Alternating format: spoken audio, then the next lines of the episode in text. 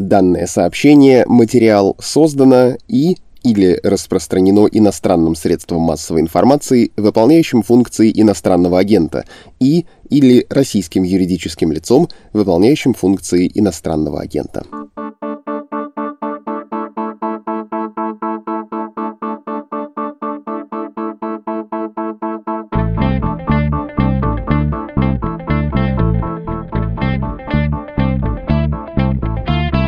Здравствуйте, с вами после почти двухнедельного перерыва ежедневный новостной подкаст «Медузы» под названием «Что случилось?». С этого дня и до Нового года мы будем, как и раньше, бесперебойно говорить с умнейшими людьми, говорящими по-русски, о новостях, которые долго остаются важными. У микрофона скучавший по вам Владислав Горин. Нынче год последнему конфликту в Карабахе. В сентябре-октябре 2020 года Азербайджан пошел в наступление на непризнанную почти никем, кроме Армении, Нагорно-Карабахскую республику и военные силы, собственно, Армении. Военная операция была в целом удачной для Баку. Азербайджанские силы взяли несколько городов, сильно улучшили свое стратегическое положение и после многих лет противостояний показали, что нефтедоллары, вложенные в армию, были потрачены не зря. 10 ноября, то есть ровно 12 месяцев назад, конфликтующие стороны заключили соглашение о прекращении огня. Гарантом безопасности в регионе стали российские миротворцы. Что за последний год случилось вокруг Карабаха по обе стороны линии разграничения, как война изменила Армению и Азербайджан, и, рискну сказать, самый важный вопрос – надолго ли это перемирие? Как скоро конфликт может оказаться размороженным и придется ли тогда в нем участвовать России?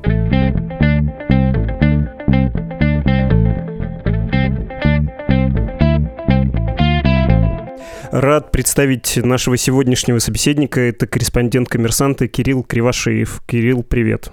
Привет. Напомни, ты давно был по ту сторону Кавказских гор?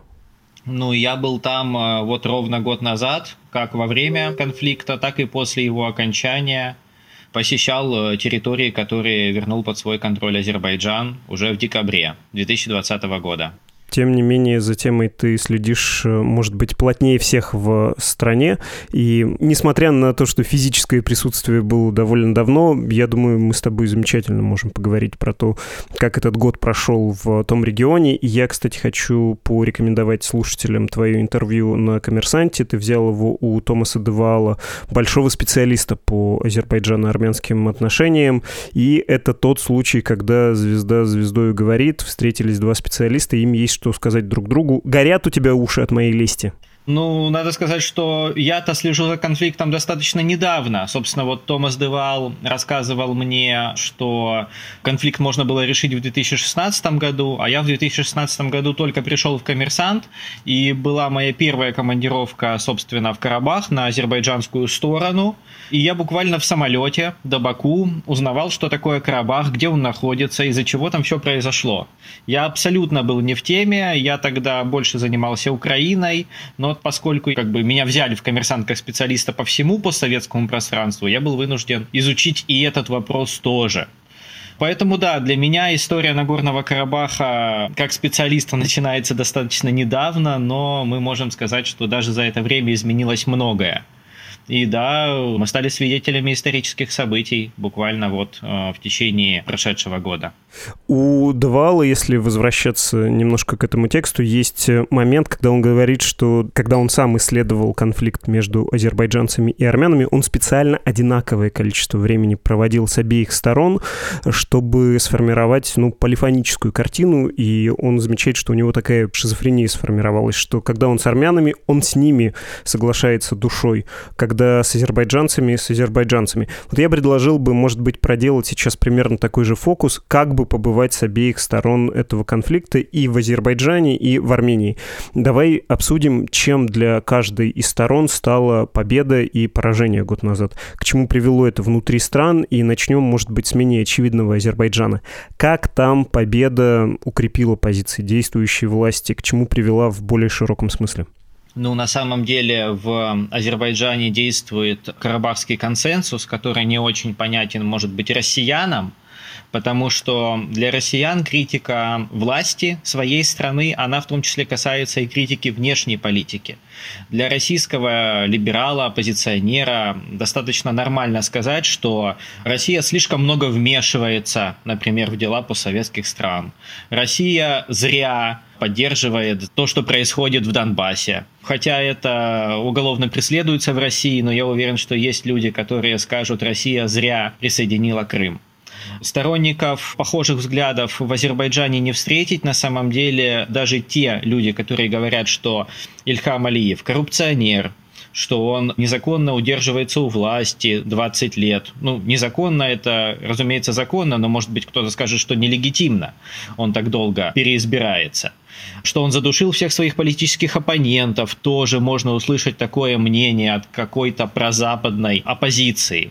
Но, тем не менее, даже эти люди, они будут радикально и еще более рьяно, чем сам Ильхам Алиев, выступать за самое жесткое решение вопроса по Карабаху. Это можно видеть, в частности, по такому оппозиционеру, как Ильгар Мамедов. Он был в тюрьме, освобожден по просьбе, как говорят, Макрона. Он сам мне говорил, что об его освобождении просил президент Франции Эммануэль Макрон. Но, тем не менее, когда начался конфликт и когда Франция заняла относительно проармянскую позицию, то этот человек стал критиковать Макрона в том числе, и Францию, и всех, кто сомневается в том, что Карабах должен принадлежать Азербайджану. Это вот такой главный тезис, который следует знать об Азербайджане. То есть не следует думать, что не станет по каким-то причинам Ильхама Алиева на посту президента страны, и власть может смениться на какую-то более мягкую. Когда армяне говорят, вот бы там у них случился переворот, например, из-за не слишком хорошего экономического положения, они же зависят от цен на нефть, как и Россия, и, следовательно, у них достаточно бывают большие скачки национальной валюты. Говорят, вот бы его свергли. Я им всегда говорю, что, ребята, если его свергнут, то вы можете получить куда более радикального, куда более националистического политика во главе Азербайджана. Ильхам Алиев, как это ни парадоксально может прозвучать, самый проармянский выбор из тех, что мы имеем на руках. Да, безусловно, то, что произошло в Карабахе год назад, это подняло его позиции до небес. Если и раньше позиции азербайджанских оппозиционеров были не слишком сильны, там были какие-то оппозиционные ресурсы, которые кто-то читал, но, тем не менее, они не представляли серьезной силы, то сейчас они просто задавлены. То есть более популярного политика, чем Ильхам Алиев, нет. И такие голоса даже раздаются от тех моих знакомых, которые в свое время благополучно уехали в Европу и проживают там. Вот, например, мой знакомый, который живет в Германии, с таким удовольствием пишет, что я теперь постоянно смотрю азербайджанское государственное телевидение. Азербайджанское государственное телевидение, надо понимать, еще хуже, чем российское государственное телевидение. Это пропаганда в чистом виде. Но то, что по азербайджанскому телевидению показывали в октябре-ноябре 2020 года, так сильно радовало его сердце, и, по сути, это было правдой. Тут нельзя спорить, что как продвигались азербайджанские войска, они не врали, они правда продвигались. И это вот заставило человека так полюбить телевидение своей страны, которое на самом деле не слишком-то объективно бывает и, в общем-то, защищает лишь одну сторону. Ты сказал, что в России не очень понятны эти эмоции. Да понятны. Я надеюсь, что ты с иронией говорил. Все-таки 2014 год многим памятен, и у нас, в том числе, оппозиционные политики, претендующие хоть на какую-то широкую поддержку, не могут про Крым ничего сказать такого, не из-за законодательных ограничений, а вот это не бутерброд, его просто так не вернешь. Понятно, почему это было произнесено.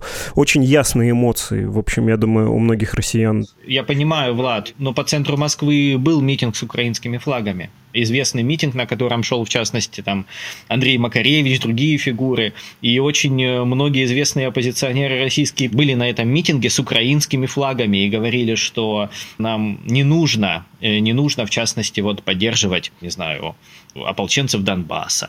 Что те люди, которые туда едут, они, условно говоря, там, уголовники и бандиты. Такое можно прочитать в российском медийном поле, что Россия поддерживает не тех, Россия поддерживает плохих. в то время как в Киеве ничего плохого не хотят, и там не против русских, а против Путина, и мы даже с украинцами, идейно близкими нам, можем вместе выступить против Путина. Такие идеи в российском медийном поле есть, и я не вижу смысла это отрицать.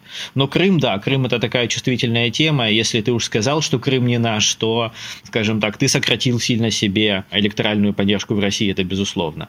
Но опять же, Ксения Анатольевна Собчак, когда она выдвигалась в президенты России, разве она не сказала, что Крым с точки зрения международного права — это Украина и точка? Она произнесла такие слова, за что ее, безусловно, раскритиковали, но она же это произнесла с опорой на какую-то публику.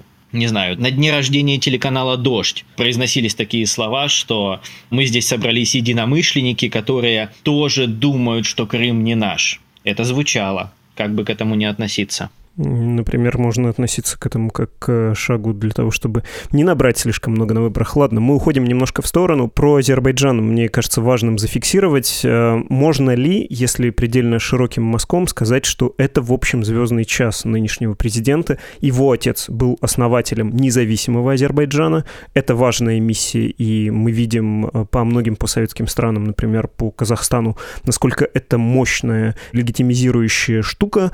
А сам Алиев, в общем, с такого достаточно непрочного исторического основания вступил на весьма твердую гранитную почву. Вот сейчас ему в Азербайджане можно будет поставить памятник как человеку, который решил и эту проблему, ну или начал решать с точки зрения многих азербайджанцев, и оказался, в общем, вполне исторической фигурой.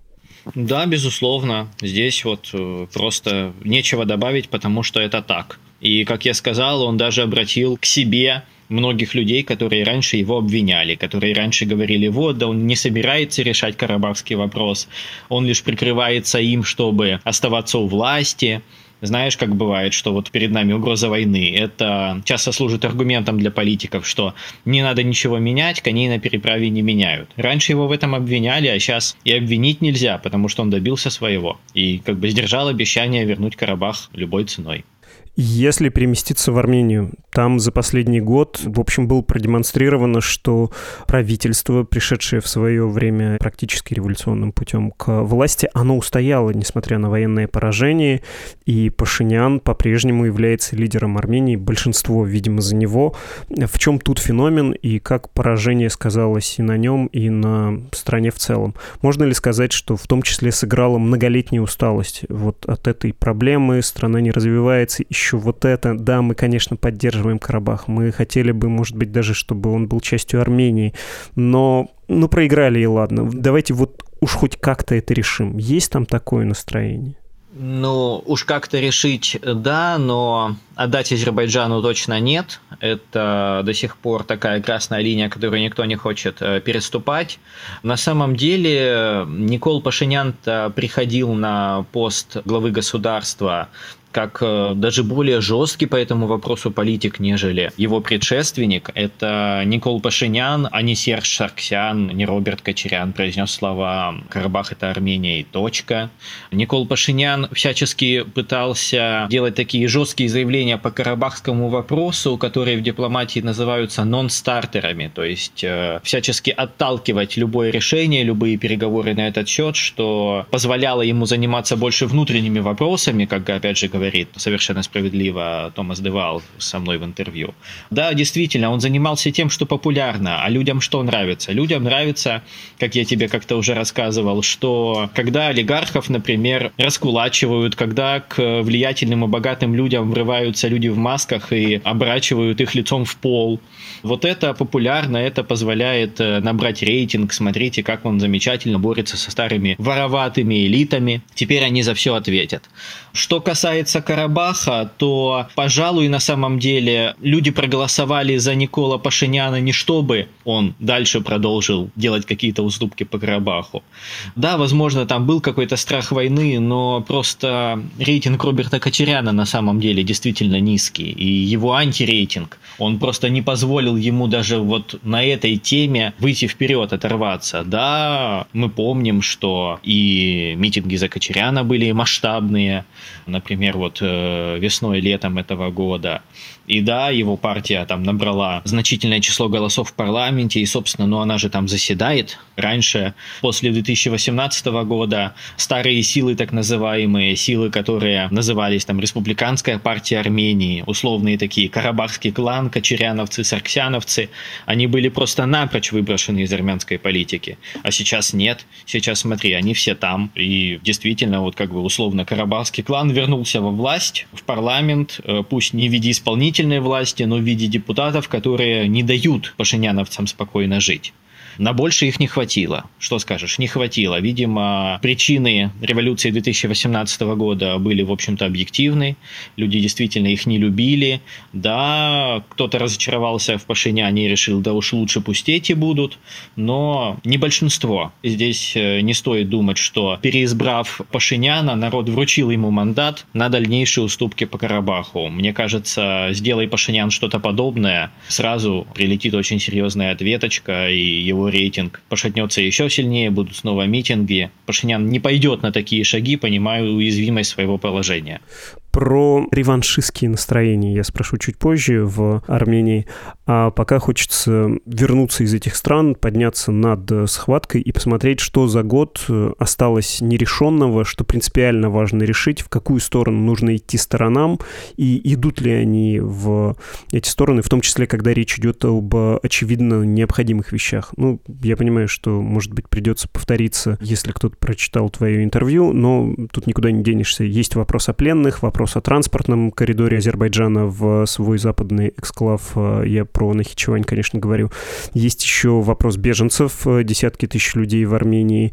Есть проблема разрушения храмов и иного исторического национального наследия армян в той части Карабаха, которую взял под контроль Азербайджан. Может быть, ты что-то еще добавишь? Что из этого сделано? Что будет сделано? Что не будет сделано? Да, я бы сказал, что сделано достаточно немного на самом деле, но на то есть объективные причины.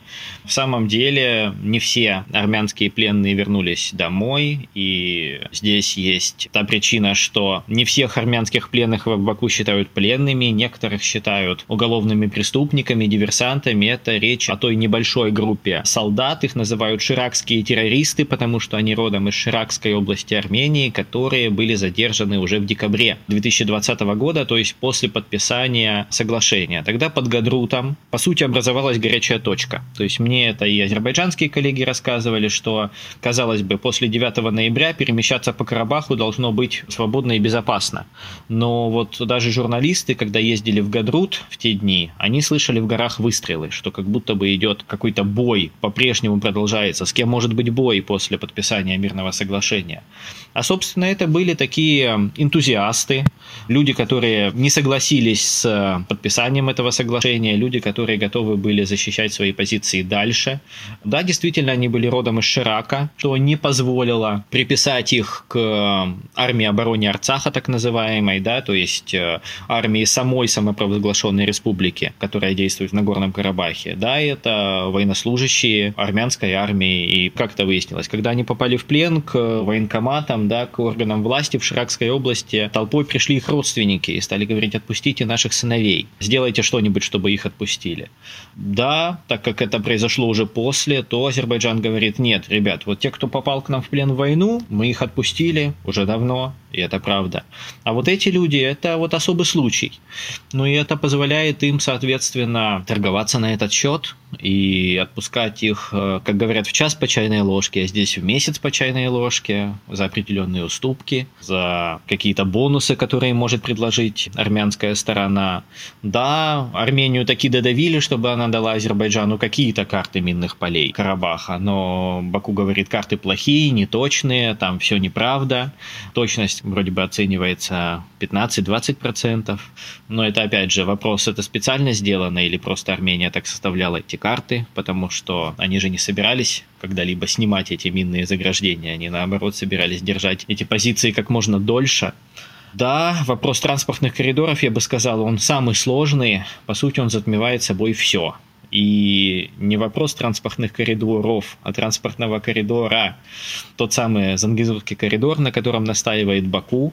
Можно сказать, что, в течение последнего полугода только и разговоров, что о нем, и, разумеется, еще о возможной делимитации и демаркации границы.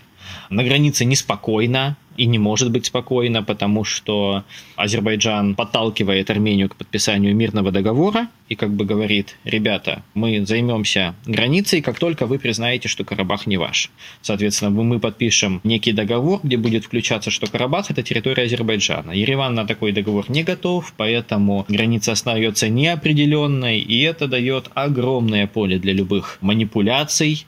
Солдат зашел на тот холм, это Азербайджан или Армения, давайте стрелять. Идет стрельба, завязывается больше людей, больше техники. К сожалению, погибшие не редкость, абсолютно не редкость. На разных участках границы, южной, северной, на границе с Нахичеванью. В железнодорожной станции Ерасх есть такая. Там, по сути, постоянно стрельба и, к сожалению, постоянно погибшие. Но вот вопрос Сюника Зангезура, он поднимается действительно. Поднимается Баку риторически, что если Армения не согласится, что Карабах это наше, что Карабах это Азербайджан, следовательно, мы будем, пусть риторически, пусть всегда с оговорками, но поднимать вопрос о том, что Азербайджан может претендовать на Зангезур. Зангезур, здесь следует сказать отдельно, что это такая территория Армении на юге страны. Это, по сути, узенькая полосочка между восточными районами Азербайджана и западным азербайджанским экклавом Нахичевань. Шириной всего 40 километров. 40 километров – это, разумеется, просто ничего. Однако эта полосочка тянется до самого Ирана. И если бы этого Зангезура не было, то у Армении было бы не два дружественных соседа, сейчас это Грузия и Иран, а была бы только Грузия. И со всех сторон, соответственно, окружение Турцией и Азербайджаном, что вряд ли бы позволило вообще Армении продолжить свое существование в таких-то условиях. Зангезур для Армении отвоевал в свое время Гарегин Нжде, которого называют нацистским преступником, потому что действительно он после гражданской войны, после определенных событий, он действительно переехал в Европу, жил в Болгарии и в какое-то время вместе с армянскими отрядами сотрудничал действительно с вермахтом, это правда. Но армяне его считают национальным героем именно за Зангезур, потому что в той войне, которая шла на Кавказе в 20-е годы, мы можно сказать, с великорусским шовинизмом называем это гражданской войной, но это было не гражданской войной, потому что Армения на тот момент провозгласила себя независимым государством, и Азербайджан тоже. И можно сказать, что между армянскими отрядами дашнаков, партии Дашнак-Цутюн, и, соответственно, азербайджанскими отрядами, которые поддерживали уже тогда турецкие войска, действительно был межнациональный конфликт между двумя государствами. И в этом конфликте армянским отрядам удалось удержать Зангезур под своим контролем, удалось удержать выход на иранскую границу. И когда в регион пришли большевики, ликвидировали независимость этих крайне молодых республик, которые просуществовали по году примерно, они, признали, что пусть Зангезур остается в составе Армянской ССР, а Нахичевань пусть будет территория Азербайджанской ССР. Здесь следует напомнить, что изначально этот район присоединился к Советскому Союзу как Закавказская республика общая, которую стали делить только потом. И были такие 26 бакинских комиссаров, среди которых были и армяне, и азербайджанцы. Но это уже слишком, мы, кажется, глубоко ушли в историю. Так вот, этот самый Зангезурский коридор, его Азербайджан видит как нечто экстерриториальное, и поэтому настаивает на этом самом термине «коридор». Я всегда, когда обсуждаю эту тему, предлагаю вспомнить, например, у России же тоже есть эксклав, Калининградская область. И дорога в Калининградскую область идет через территорию Беларуси и Литвы.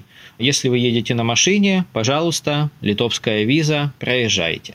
Если вы едете на поезде, то тоже нужны определенные разрешительные документы, чтобы проехать до Калининграда.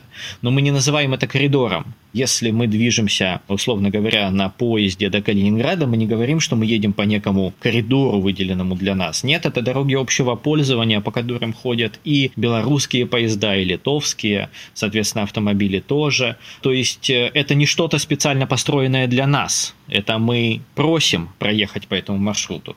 Да, есть определенные уступки, безопасность, и Литва даже, несмотря на непростые отношения с Россией, льготным образом выдает для этого визы без обращения в консульство. Как бы это не визы, а специальные разрешения, да, которые просто прилагаются к железнодорожному билету. Здесь могло бы быть что-то похожее, но Азербайджан говорит, нет, это должен быть коридор. Коридор, который непосредственно свяжет вот нашу территорию с Нахичеванью. И Армения, строго говоря, не может строго сказать «нет», потому что о строительстве какой-то дороги написано в трехстороннем соглашении между Путиным, Алиевым и Пашиняном, которое было подписано вот ровно год назад.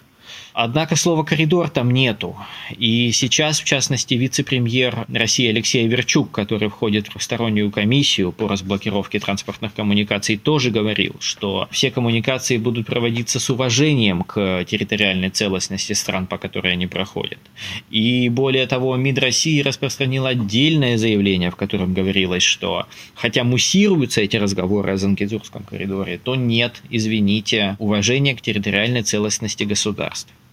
Но уважение к территориальной целостности – это, безусловно, замечательно. Вопрос безопасности. Как на самом деле будут азербайджанские автомобили, поезда двигаться по территории Армении, эти самые 40 километров по этой новопостроенной дороге? Не забросают ли их там по пути камнями? А если по одной дороге будут двигаться и армянские водители, и азербайджанские, то можно ожидать конфликтов очень банальных. Там любое ДТП сразу перерастет в межнациональный конфликт. Там водители будут обсуждать проблему не по существу, кто кого подрезал, а чей Карабах. Это абсолютно неконструктивно, скажем так, и не ведет ни к чему хорошему. Армения, соответственно, не может позволить Азербайджану построить экстерриториальный коридор. Вот по какой причине, что, как я уже объяснил, там проходит граница с Ираном.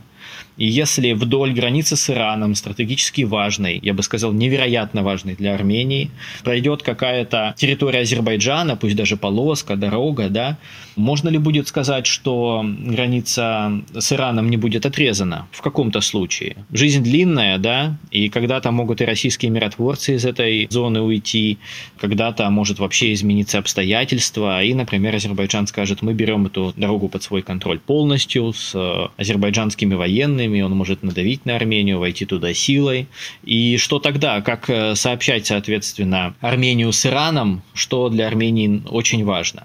И вот этот спор, он не завершен. Голос России вроде бы слышен, голос в России есть, и этот голос в поддержку позиции Еревана о том, что это должна быть дорога общего пользования, и более того, что кроме Зангезурского коридора есть и другие коридоры, и дороги, извините, которые надо открыть. Это, соответственно, дорога между армянским городом Гюмри и турецким Карсом, чтобы был выход для армянских товаров на турецкий рынок и дальше на европейский рынок, чтобы восстановить дорогу из родного города Никола Пашиняна и Дживана до азербайджанского Газаха.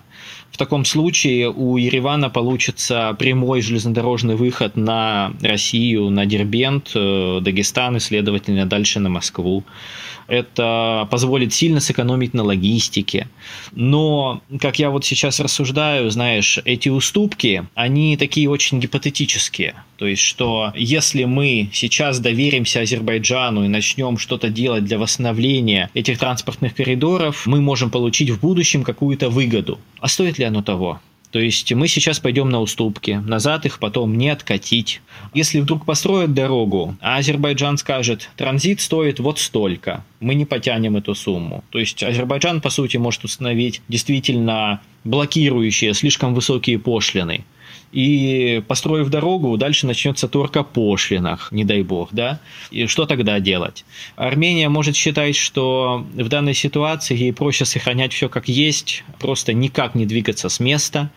В конце концов, за 26 лет, которые действовал статус-кво прежний, стороны действительно научились торговать в обход друг друга. Азербайджан для этого специально выстроил железную дорогу в Турцию через Грузию, газопровод в Турцию через Грузию, нефтепровод в в Турцию через Грузию.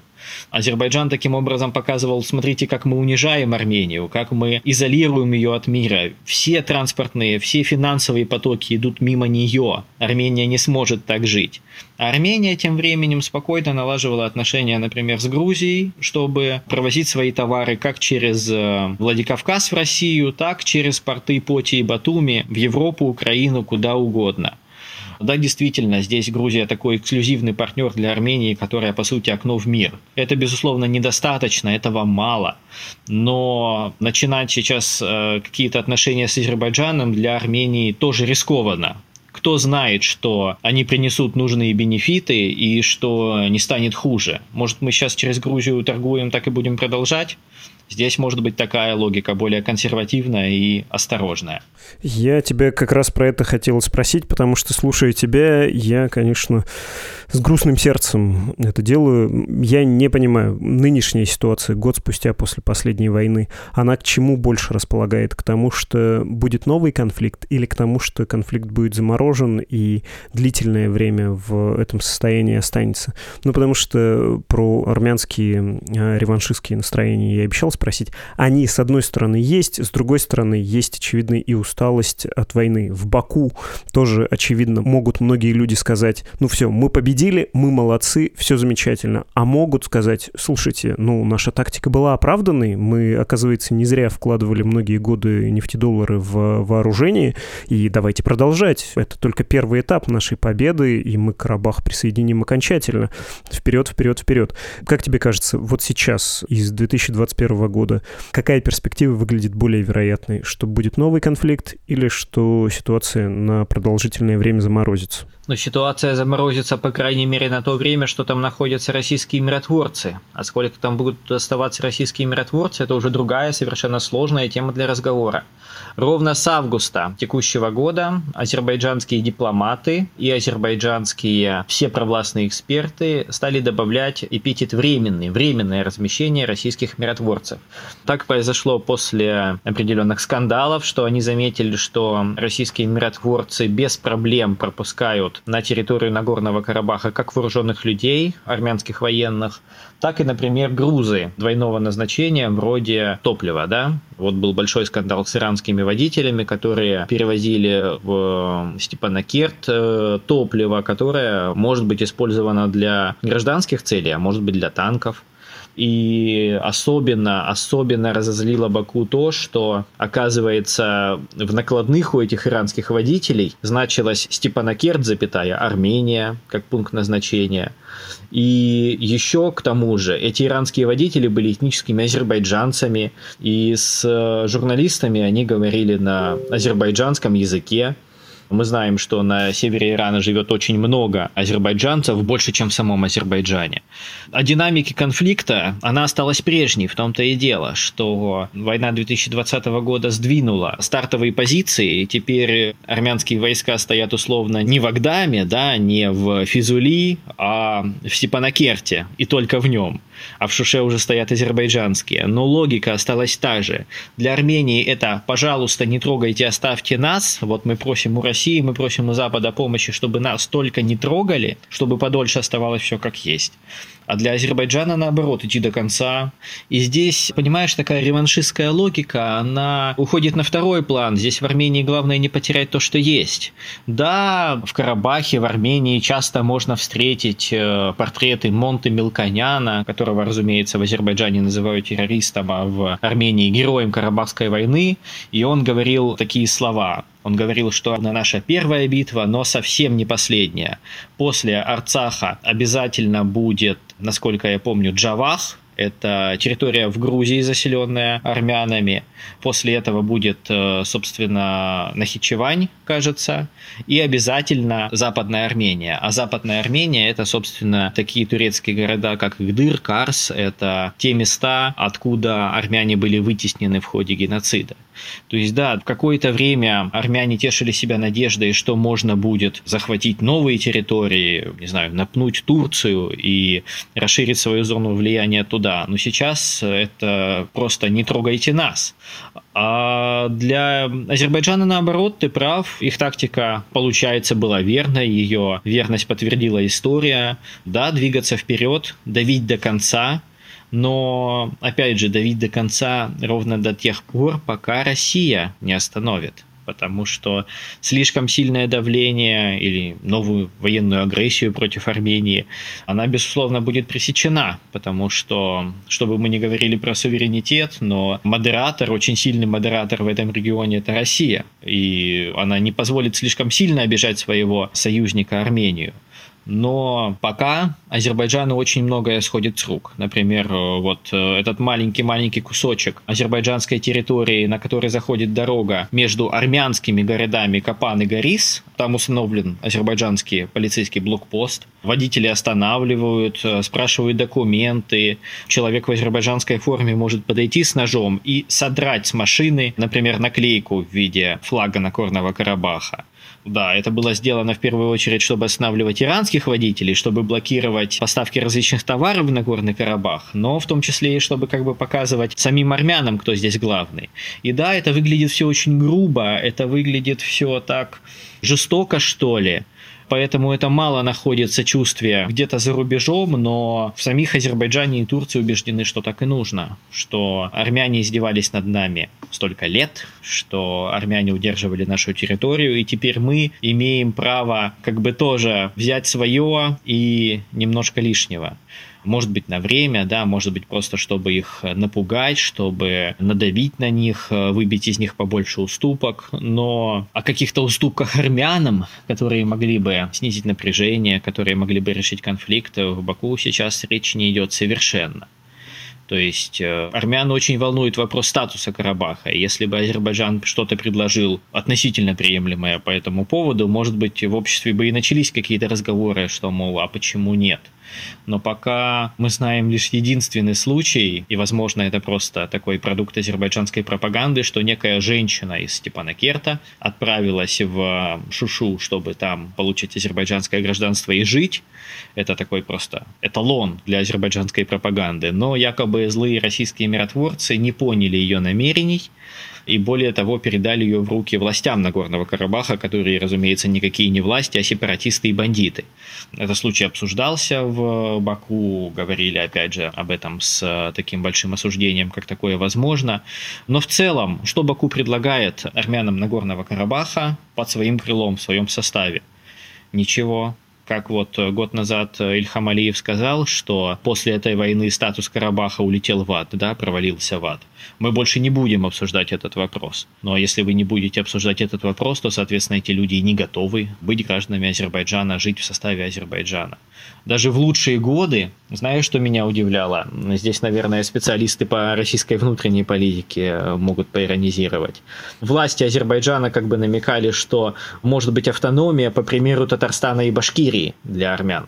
А разве Татарстан и Башкирия – это такая широкая автономия? Разве в России так сильно развит федерализм, что отдельные регионы могут на что-то действительно претендовать? По-моему, эти времена уже прошли. И как бы о федерализме в России говорят тоже с некой иронией. Понятно. Про Россию ты сказал, про Турцию, про которую много говорилось на протяжении последнего года.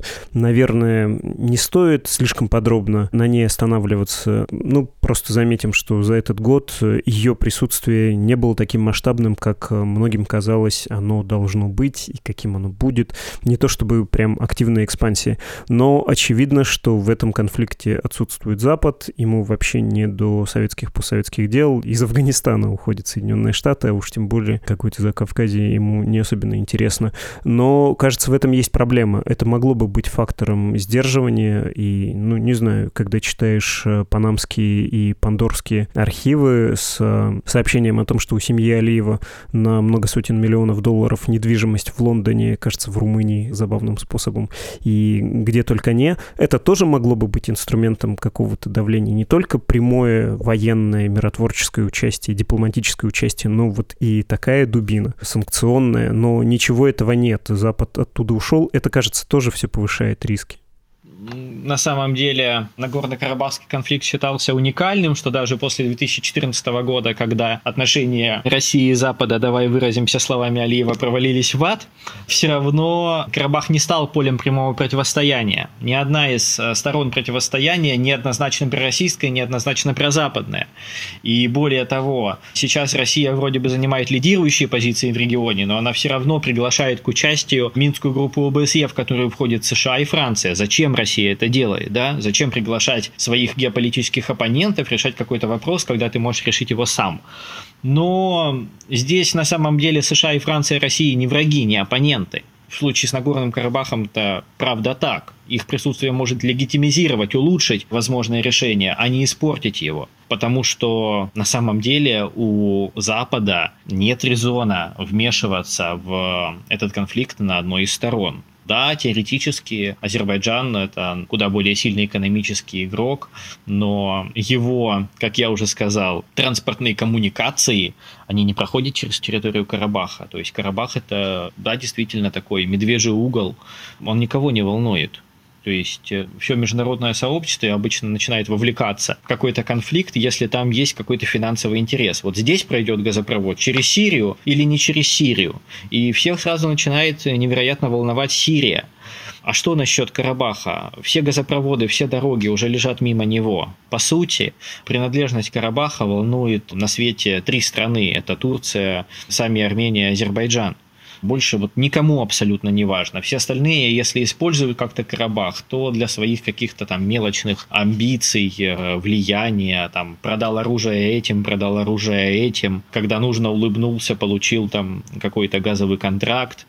Это очень маленький конфликт. И да, Россия, безусловно, в него вовлечена, да, Россия считает, что необходимо поддерживать баланс в регионе, но, если честно, статус-кво бы, который мы видели до сентября 2020 года, сохранялся бы еще 50 лет. И я не думаю, что в Москве бы это кого-то беспокоило. Ну, продолжается он 50 лет, значит, мы можем иметь хороший рычаг влияния и на Армению, и на Азербайджан. Что плохого в этом? Мы продаем оружие тем и этим.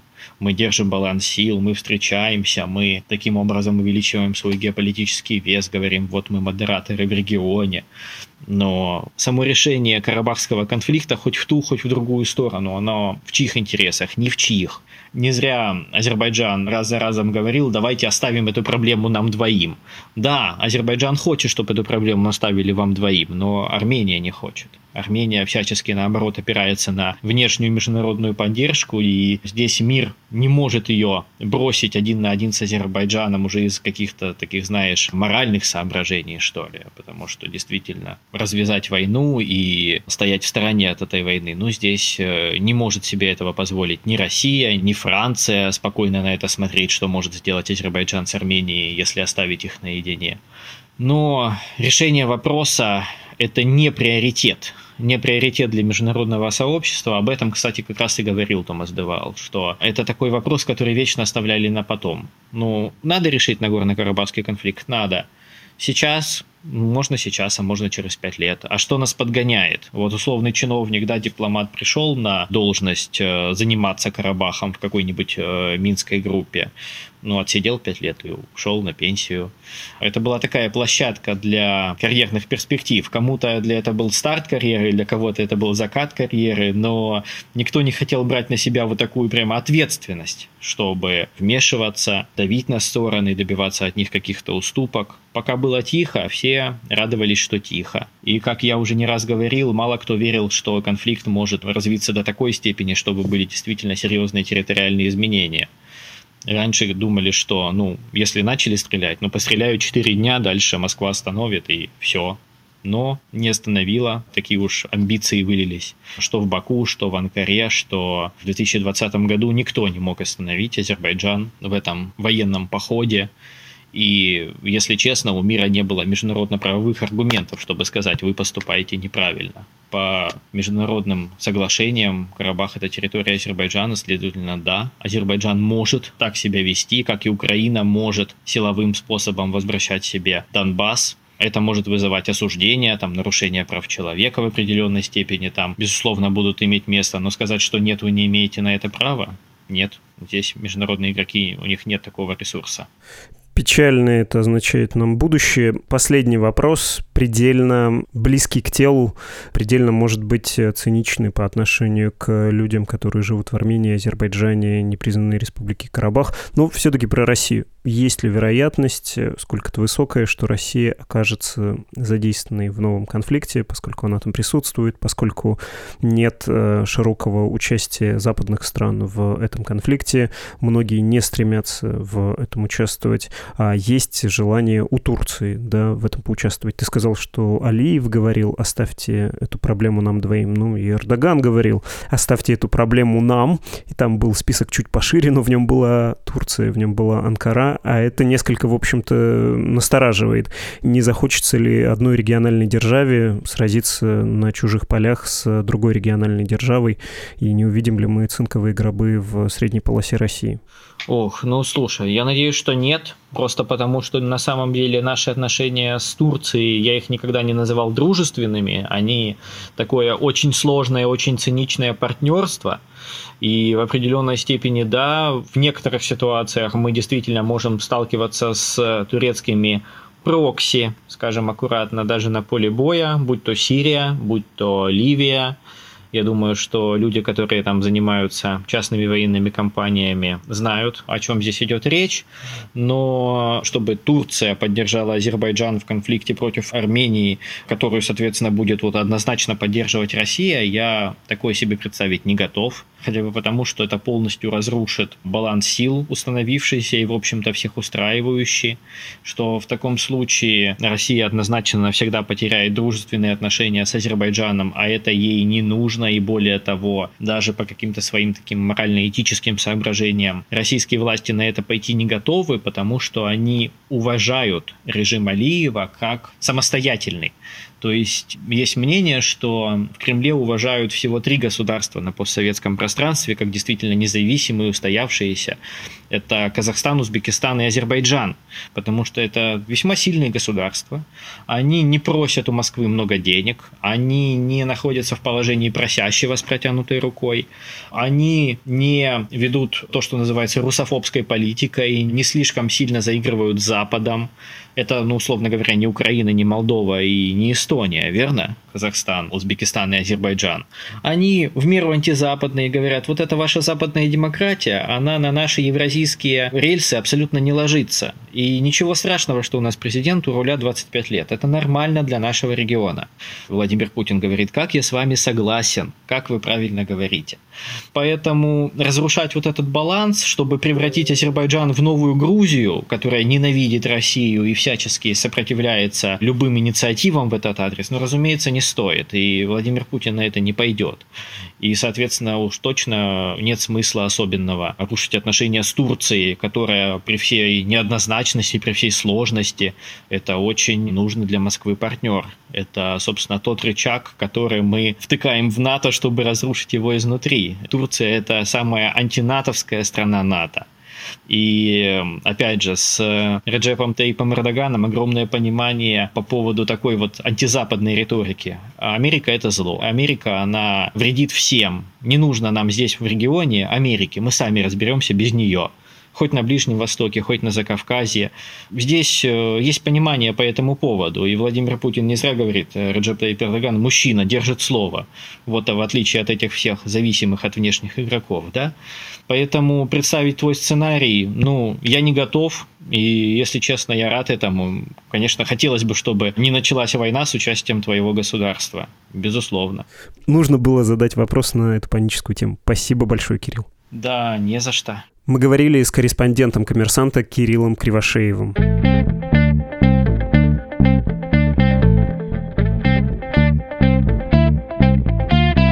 Это был подкаст «Что случилось?». Каждый его эпизод посвящен новостям, которые долго остаются важными. Наш подкаст и все наше издание «Медуза» существует за ваш счет, то есть на деньги людей, которые отправили нам пожертвования через страничку support.meduza.io. Кстати, за это теперь полагается бонус, рассылка нового СМИ под названием «Кит». Оно работает только для наших жертвователей. Соблазн помочь нам теперь еще выше. Поддайтесь ему, если еще не успели этого сделать. И до завтра.